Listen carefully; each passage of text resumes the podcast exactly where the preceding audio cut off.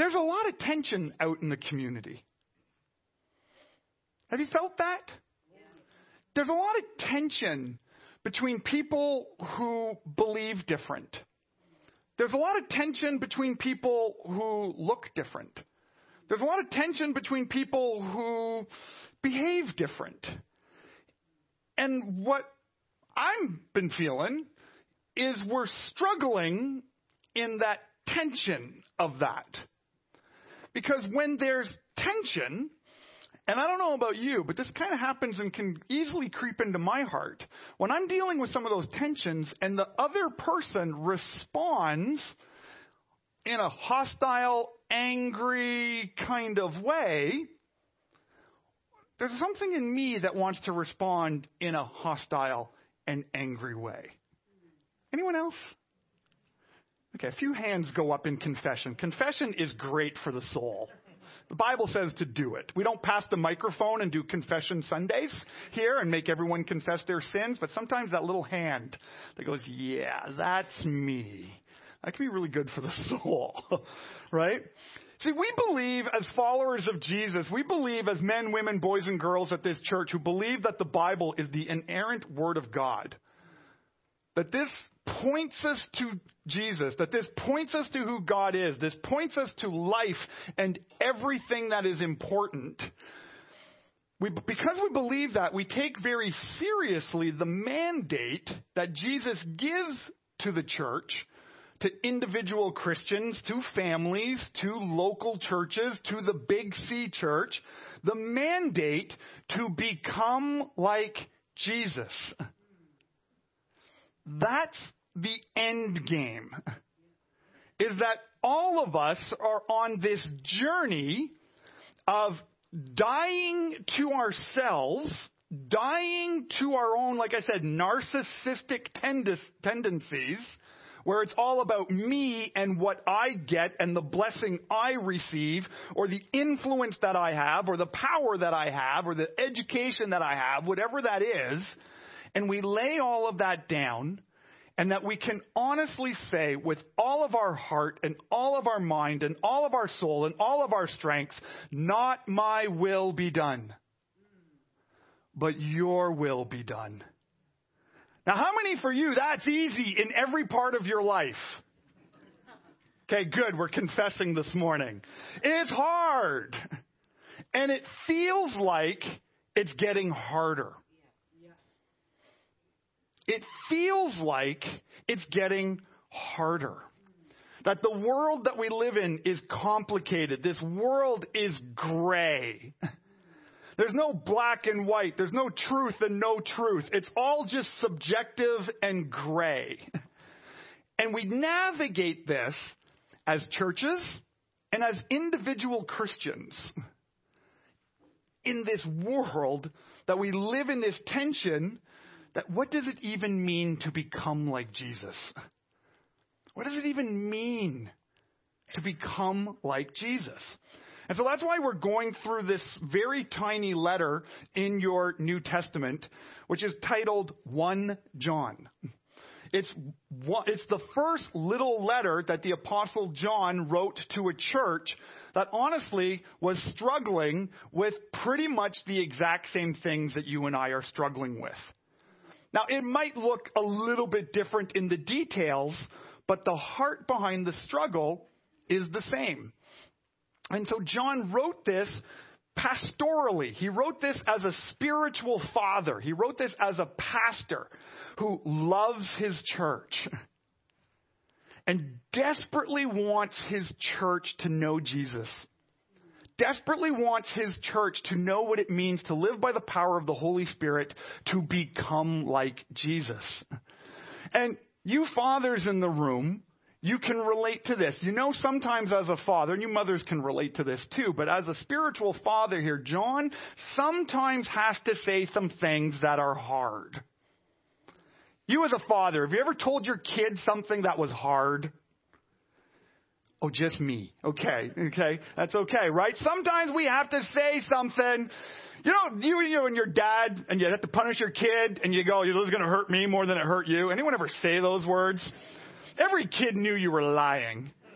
Because this doesn't hurt you, but you know what it actually does, kids? There is something when we have to discipline, when we have to speak, when we have to kind of correct. It's hard. It hurts sometimes. Right? And I think this is what goes on here in John's letter as well. That he actually is writing some stuff that we as children, it's going to be hard to hear. But you have to understand it's coming from the heart of a pastor. It's coming from a heart of a father who loves his church.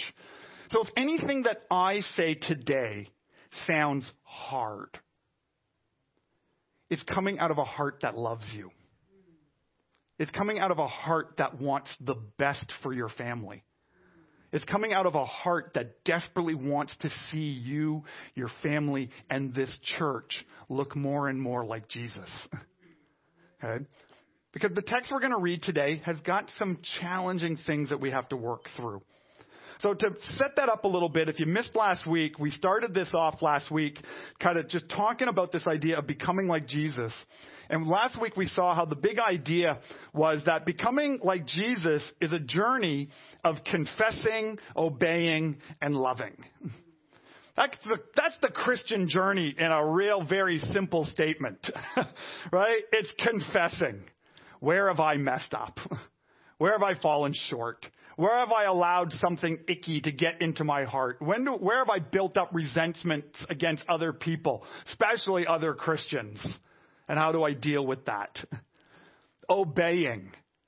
When Jesus says to do something, do I actually do it? When the Word of God says this is important and should be a part of my life, do I actually submit to that authority or do I listen to the world? And then loving. I say this one all the time. This has been kind of, I learned this from a spiritual mentor of mine like 22 years ago. If you are less loving today in your journey with Jesus than you were three years ago, we need to evaluate our journey with Jesus. It's the way it works. If I am less loving today than I was at March of 2020, then something went off the rails. It's a journey of loving. Now, you might go through a valley of hurt and pain and suffering, and you kind of are where you are at, and that's okay. But the end game is to become like Jesus. See, John writes this letter to a church that's dealing with a whole lot of mess. John writes this letter to a church where teachers and, and, and, and what they call prophets, they were self-proclaimed prophets and teachers coming into the church and disrupting the teaching of the real apostles. Who John is one of them. John is the apostle whom Jesus loved. John was there at the crucifixion of Jesus. John was there. John's actually the last living apostle who writes the last book of our Bible, where he gets a vision of the end to come. Right? And so John writes this to deal with these false teachers, these false prophets, because people, men and women, were creeping in to the church saying, well, Jesus isn't really God. He's just a good idea. He's a rabbi. He might even be a prophet, but he's not God. Or other people coming in say, well, he wasn't a man. Or he was a man, but then he became God. That you can start off as human, and by following all these rules and all these traditions and all these commandments, then you can become God. They were teaching things like, well, you know what? You don't need to be married. Just do whatever you want. Live however you want. Telling women you could just live any style, any way. Telling men just sleep with anybody. It doesn't matter. And people were coming into the church and saying these kinds of things to people. And here's the thing about lies. They sound amazing. And we follow them easily and blindly. Because there's something in our flesh that fights against the Holy Spirit in us, and we love the lie. And we let it tug and so that's why John chapter, 1 John chapter 1 starts off with this idea that there are two kingdoms. There is a kingdom of light and there is a kingdom of darkness. And the Bible teaches us that there is no gray. that the world is either in the kingdom of light or in the kingdom of darkness. And I know that's difficult and challenging to hear, but it's just what this Bible teaches us. And so, John, with his pastor's heart, he's addressing these things head on. Have you ever noticed this in your family when there's a major problem in your family? How does ignoring it work? Never, Never, right? If you're like me, very introverted and don't like conflict, it feels great to ignore it. Until all the emails come and the text messages come and the phone call. Kevin, do you believe that this person did, and it's like, why am I in the middle of this? Like, if I, would have, if I would have dealt with this seven years ago, maybe I wouldn't have this problem today. right? Ignoring it doesn't help. And so John addresses this head on. And that's why we're using this series for us to address this head on. What does it mean to become like Jesus in a very, very messy, confusing culture where it's very gray? When we believe it's black and white, light and darkness. So, what I want to do, just setting that up a little bit for us, is read from 1 John chapter 2. If you have a Bible with you, I'd encourage you to read along and follow with me in it. And if you're here with us today and you do not own a paper Bible, I'd love to give you one today as a gift. We have a big stack of them in the back, and our volunteers would love to give you one as a gift, no strings attached. I believe every family should own a Bible. And if you're joining us at Greenbelt Online and you don't own one, email me, kevin at greenbelt.church, and we'll get a Bible to you wherever you are in the world. And I have literally sent Bibles around the world. I believe everyone should have one. Okay, so 1 John chapter 2, I'm going to start reading here in verse 15. And it says this um, Do not love the world or anything in the world. If anyone loves the world, love for the Father is not in them. Yeah, okay, let's just stop and go home. Do not love the world or anything in the world. How many of you were really honest just with that one verse right there? You go, there's actually some stuff I love. Like I love my La-Z-Boy recliner. And I love my TV. And I love after a Sunday morning of worshiping and preaching and hanging out with all of you and having coffee with you and meeting new people and having and all that. Ah, then I just love to go home and put my feet up and be very lazy and very focused on me and what I'm going to get for the rest of the afternoon. Right? There's a lot of things that the world is trying to get you to love. Just watch any TV show and look at all the commercials. love this car, love this restaurant, love this product, love this, love this, love this. And right away he starts, do not love the world or anything in the world. If anyone loves the world, love for the Father is not in them. For everything of the world, the lust of the flesh, the lust of the eyes and the pride of life comes not from the Father, but from the world. Right? And the world and its desires pass away, but whoever does the will of God lives forever. lives forever. And then he goes into some warnings here. And he says, Dear, dear, sorry, excuse me, dear children, this is the last hour. And as you have heard that the Antichrist is coming, even now many Antichrists have come. And this is how we know it's the last hour. They went out from us, but they did not really belong to us. For if they had belonged to us, they would have remained with us, but their going showed that none of them belonged to us. When he says us here, he's talking about the apostles. He's talking about the teaching of the followers of Jesus, the apostles here. That people had come in, they're learning from them for a little while, taking positions of authority and leadership in the church, and then not following them anymore. Right? And then it continues in verse 20. But you have an anointing from the Holy One. And this anointing, we learn as we study the Bible, and we'll see later on in this letter, this is Holy Spirit. This is when you turned, repented of your sin, gave your life to Jesus, that you have received an anointing. This Holy Spirit comes in you. Right? So you have an anointing from the Holy One, and all of you know the truth. I do not write to you because you do not know the truth, but because you do not, sorry, but because you do know it, and because no lie comes from the truth. Who is the liar? Right? It's whoever denies that Jesus is the Christ. such a person is the Antichrist, denying the Father and the Son. And no one who denies the Son has the Father. Whoever acknowledges the Son has the Father also. As for you, see that what you have heard from the beginning remains in you. He's talking about this gospel, this good news of Jesus. The fact that there's this creator God in heaven and sin separates us. And Jesus, and Jesus came fully God and fully man in order to restore humanity's position with God the Father. That there's an atonement for sin, that, that sin had to be paid for, but because God loves you, you don't have to pay for sin. God pays for your sin. That's what they have heard from the beginning. And he's saying, let that remain in you. right? If it does, you will also remain in the Son and the Father. And this is what he promises us eternal life. And he continues, I'm writing these things to you about those who are trying to lead you astray. There's a very intentionality with this word here that there are people that John is calling liars who are not just making mistakes. It's not someone who just read a Bible passage and they just interpreted it wrong.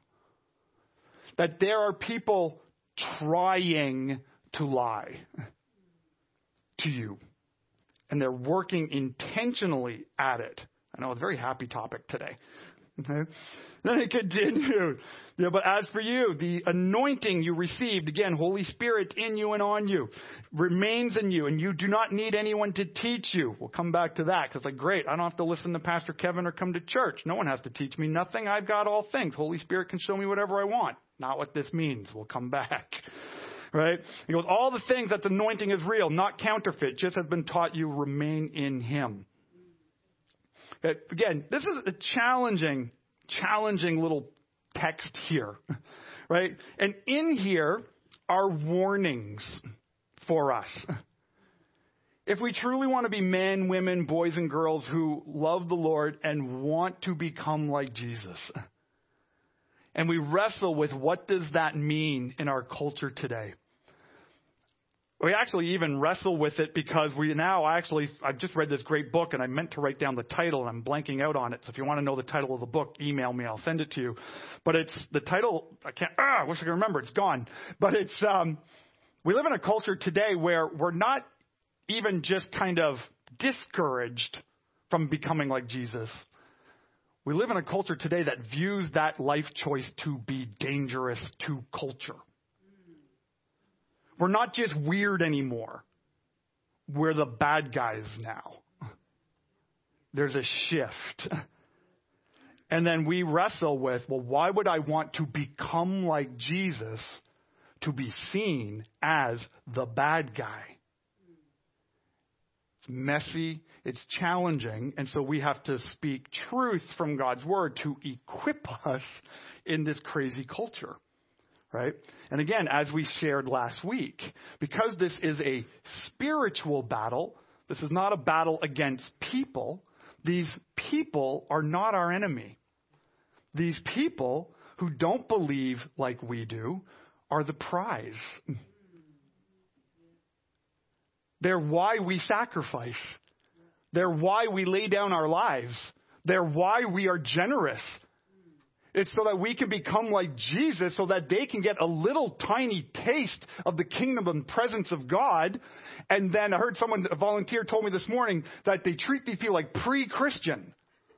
That they're gonna become Christian one day. Do we actually believe that?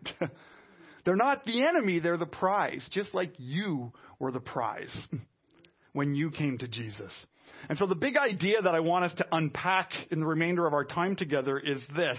As we figure out these warnings for us, is that becoming like Jesus is a journey of discerning truth from lie. It's a part of the journey. You know, the first part of the journey is that we're going to be confessing, obeying, and loving. And then we continue on a journey of discerning, discerning between the truth and the lie, between darkness and light. And so, John, in this section here, it's funny, my, my sermons are always three points. It's because I'm Baptist, I guess. I don't know. But it's what they taught me in seminary. But I find there's always three. I pick a passage, there's three. So we have three little points here that I want us to see in these warnings that John gives to the church that's wrestling with a messy culture, that's messing with lies that are creeping in to the church creeping into the hearts of people who say they believe in Jesus. I say I believe in Jesus, but I believe something very, very different than what Jesus and the apostles taught. There's tension there. So, three things here, three warnings to help us become more like Jesus. And I believe if we really grasp these, they'll actually help us deal with becoming like Jesus in our culture today.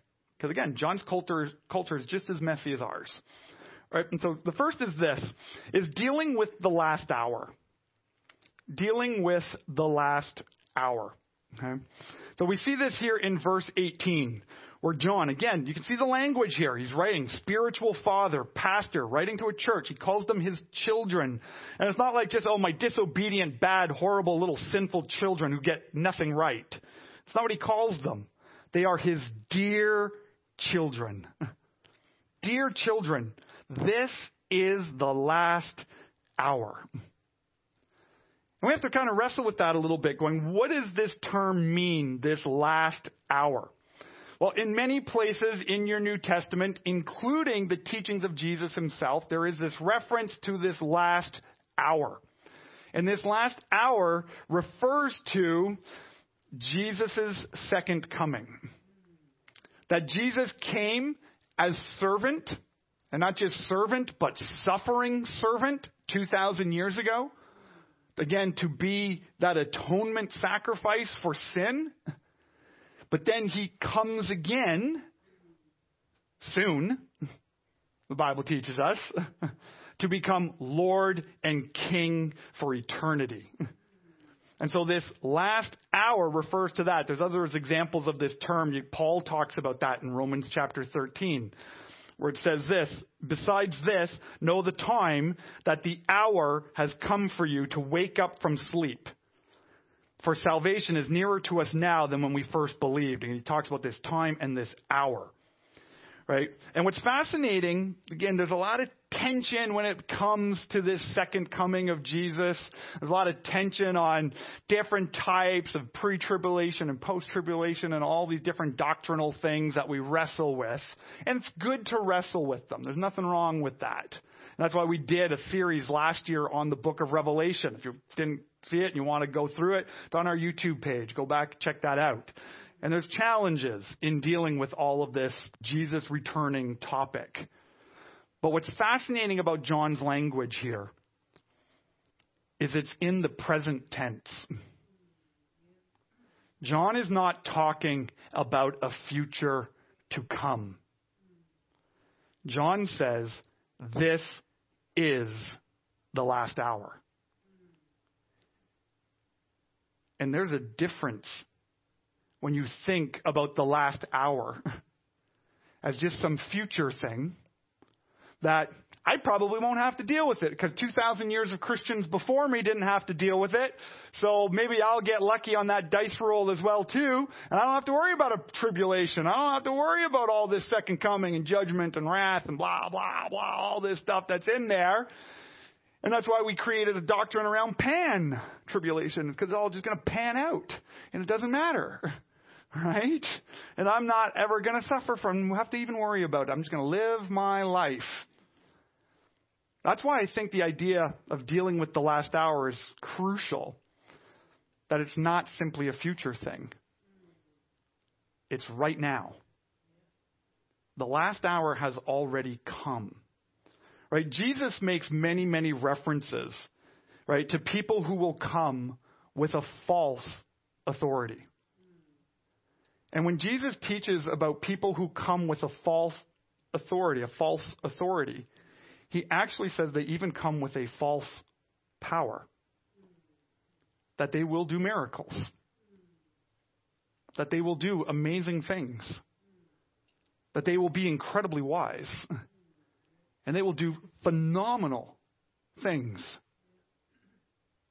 But yet, they will lead many, many, many, many, many people astray.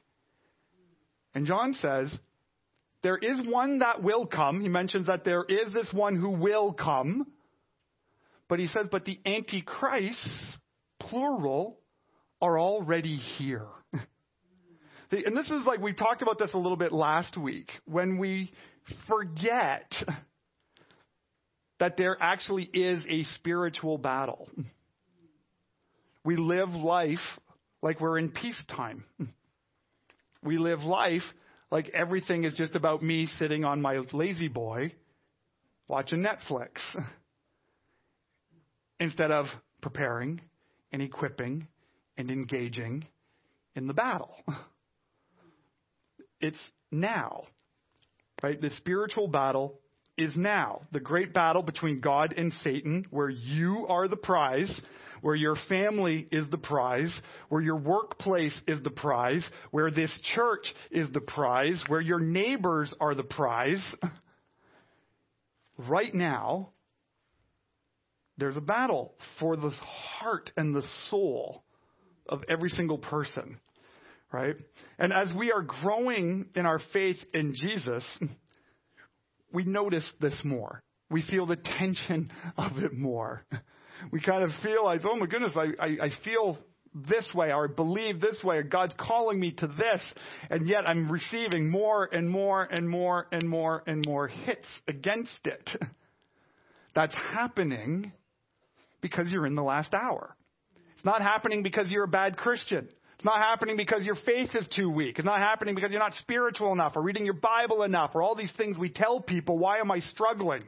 You're struggling because we're in the last hour. and there's a tension with that. And now, the, one of the things that we really have to deal with when it comes to this teaching of the last hour, you're all looking like, holy smokes, I can't believe this is what we're talking about today. Gets better, trust me. is there's two things that we have to kind of deal with with the last hour. One is just accept the reality that you're in it. And maybe you can't. And that's okay today. I'm just teaching you what it says. And you might leave here today going, what a nut job.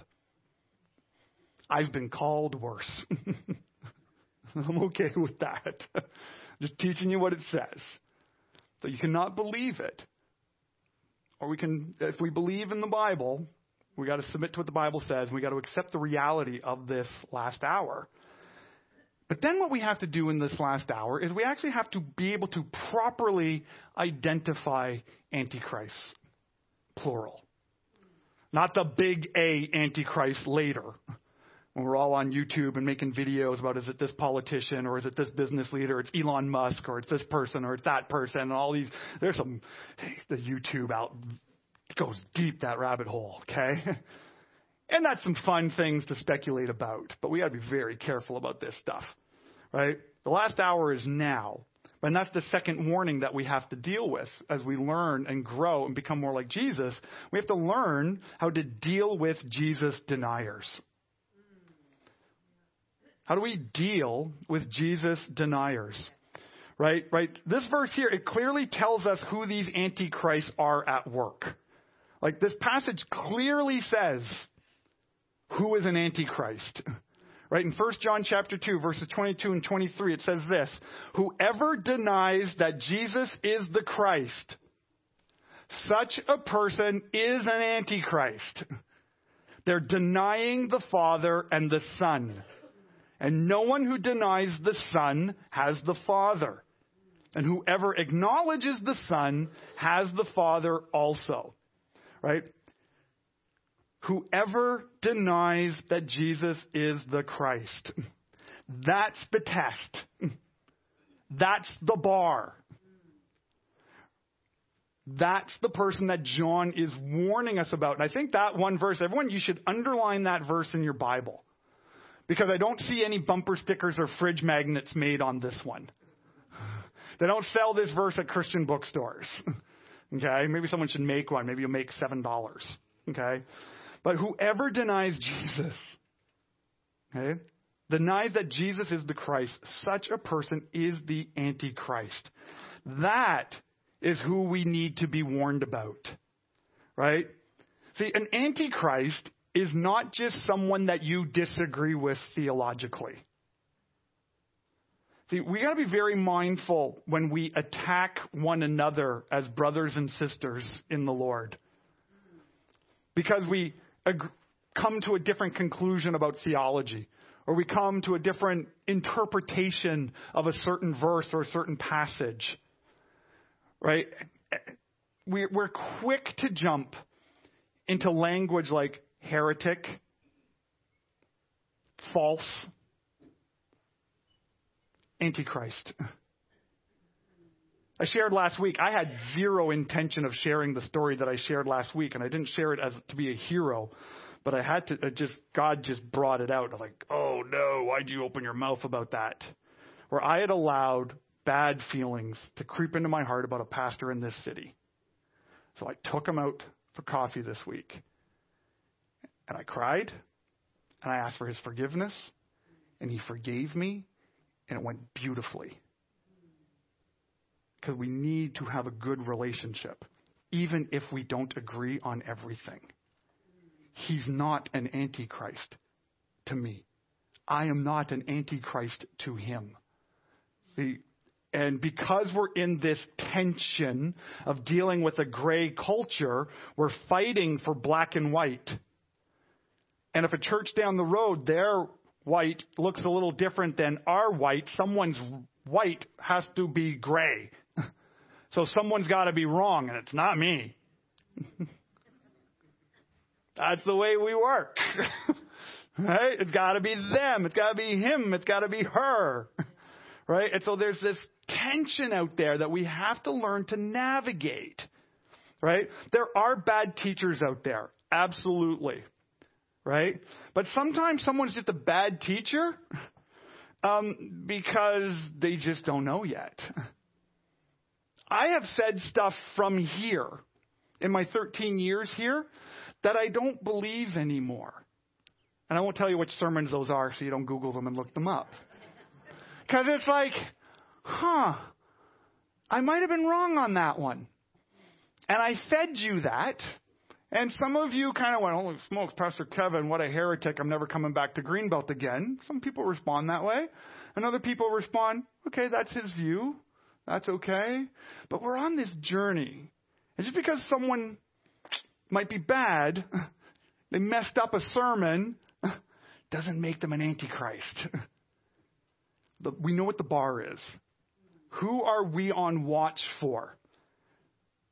Whoever denies that Jesus is the Christ. That's the warning sign. If you let a pastor become the pastor of a church who doesn't believe that Jesus is the Christ, and there are churches that have that, you're in trouble. If you have elders and deacons and small group leaders and kids zone leaders and fusion leaders who do not believe that Jesus is the Christ in leadership, we're in trouble. That's the bar. We gotta be very, very serious about this. Right? He identifies them this way because they're spreading false teaching about Jesus. Right? And if you have false teaching about Jesus, then you, it messes up your entire salvation. I mean, we can argue about modes of baptism and how often we should do communion and should communion be wafers or bread, or we can argue about leadership. We can argue about church buildings and multi site and mega churches and all of these different things. But Jesus, we got to get right. That Jesus is the Son of God. He is fully God and fully man. That he lived a sinless life and that he came to earth to point people back to the kingdom of God. He came to set the captives free. He came to give uh, sight to the blind. He came to heal the sick, to raise the dead, to cure the leper, and to do all of these things so that you and I would experience freedom from sin.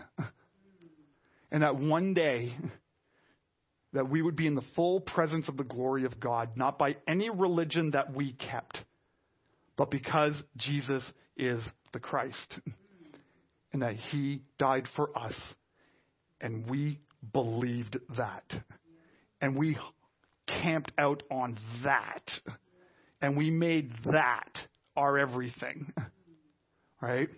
That's why this is so crucial, especially in the messy culture. Anyone who denies that Jesus is the Christ, according to John here, that's where the lies creep in. So we got to realize and ask ourselves the tough question Is my life being influenced by someone who denies that Jesus is not the Christ? And I think for most of us, we'll have to say at some place in our life, the answer is yes. What part of my life am I allowing to be influenced by someone who clearly states that Jesus is not the Christ? Now, it doesn't mean we got to go on this rampage and go and burn down all non-Christian. Don't do that. but you have to realize what are we truly allowing into our heart? what influence am I really letting in there? and be real with that. And let God work in that. Okay? And I'm going to show you how we work through that, through this third and final warning that John gives here. It's dealing with the Holy Spirit teaching us. Dealing with the Holy Spirit teaching us. Right here in verse 20 of chapter 2, again, I kind of explained this already. It says, But you have an anointing from the Holy One, and all of you know the truth. Right? He talks, this is the Holy Spirit, this anointing that's come upon the believing community. Right? And so John appeals to their knowledge of the truth. Right? And then he's actually going to set the rest of the letter is based off of this truth. And he's reminding, John's reminding the church, he's reminding the church back then, just like he's reminding the church, you and me today, right, of who they are and what they believe. Right? And again, John's not saying you don't need anybody to teach you. There's movements in churches of, well, I don't need to listen to anybody because the Holy Spirit's telling me how to live my life. I don't need to read the Bible because the Holy Spirit is telling me how to live my life. I don't need to go to church. I don't need to listen to a sermon. I don't need to go to youth group. I don't need, I don't need, I don't need. If you ever let that kind of feeling creep into your heart, can you not just automatically see how narcissistic that is? I don't need, I can do this all by myself. And we build an entire theology of living out our Christian faith entirely by ourselves by one bad translation of verse 20. It's not what John means because you can read all of John's other writings where he talks about the importance of community, the importance of confession, the importance of spurring one another on, the importance of teaching, correcting, rebuking one another. You and I desperately need one another to point us to Jesus. Right? And so John's uh, kind of not saying you don't need anyone to teach it, to, to teach you. John is appealing to the Holy Spirit's guidance when you are discerning against the lie. And what is the lie that we just saw in point two? That Jesus is not the Christ. Right? The, you don't need to, when someone comes up to you and says, well, I don't, Jesus is not the Christ, you don't go, hmm, I should pray about that. The answer is no. The Holy Spirit will go, no, that's not right. The Holy Spirit goes, you don't submit to that. The Holy Spirit's not saying don't submit to everything you hear about the teachings of the Bible and just figure it out all on your own. That's not what it's saying. It's in relation to everything that's come before it. It's in relation to the lie. You don't need someone to teach you this because you already know it. It's the foundation of everything of who you are. And the Holy Spirit will go, nope, that's wrong. That's wrong. That's wrong. And then maybe some other doctrines over the years, holy smokes, I was wrong. That's a great, great experience. Anyone ever believe something and you used to fight for it and you don't believe it anymore? Right? It's a weird feeling, man. But it's so freeing. Especially when you give up any kind of yucky stuff you're hanging on to. Right? The Holy Spirit will speak up when the antichrists show up in our lives trying to lie to us about Jesus. Right? And so we have to learn to deal with this teaching of the Holy Spirit, of listening to Him, of, understa- of recognizing His voice, so that we can know when the lie is coming our way about who Jesus is. Right? And so, how does this impact us in becoming like Jesus? Again, just a few questions and write these down and chat about them in your family or in your own quiet time. Right? Do you realize that you're in the last hour? Do you realize that there is a spirit that this spiritual battle is real? And you're a part of it. And God's called you and wants to equip you to play a role in it. Right? Are you more concerned with what Jesus deniers say more than what the Holy Spirit says? Right? And are you letting the Holy Spirit teach you more and more and more about Jesus? See, because that's the journey of becoming more and more like Jesus. It's a journey of discerning between the truth and the lies. Because there is no gray when it comes to God's plans. There is no gray when it comes to God's incredible love for you.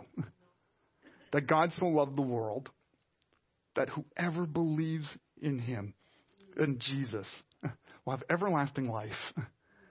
And that Jesus didn't come into the world in order to condemn the world. Because in our sin, we were already condemned. And Jesus came because he is the way, the truth, and the life, and nobody comes to the Father except through him. Right? That's foundational. And everything, everything in human history depends on our response to that truth. The other stuff we could figure it out and wrestle with it and love one another through the challenges of interpretation and all of that. But that's core. That's not black and white. It's one or the other. And maybe today you need to accept that as the truth. And you can actually accept that real easy. The Bible says just believe in your heart that it's true. Confess with your mouth that Jesus is Lord, God raised him from the dead. Say, Jesus, I need you. Come into my life and make me new.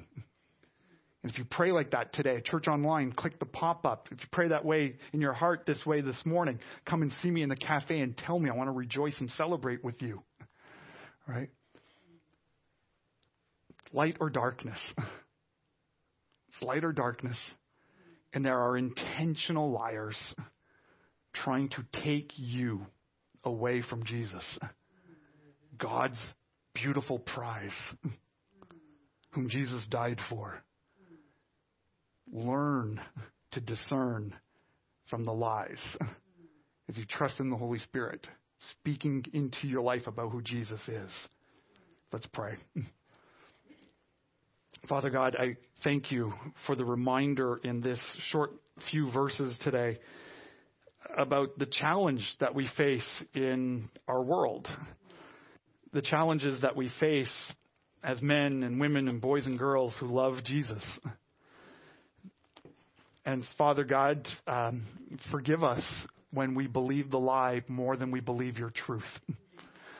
Father God, forgive us when we want the lie more than we want the truth.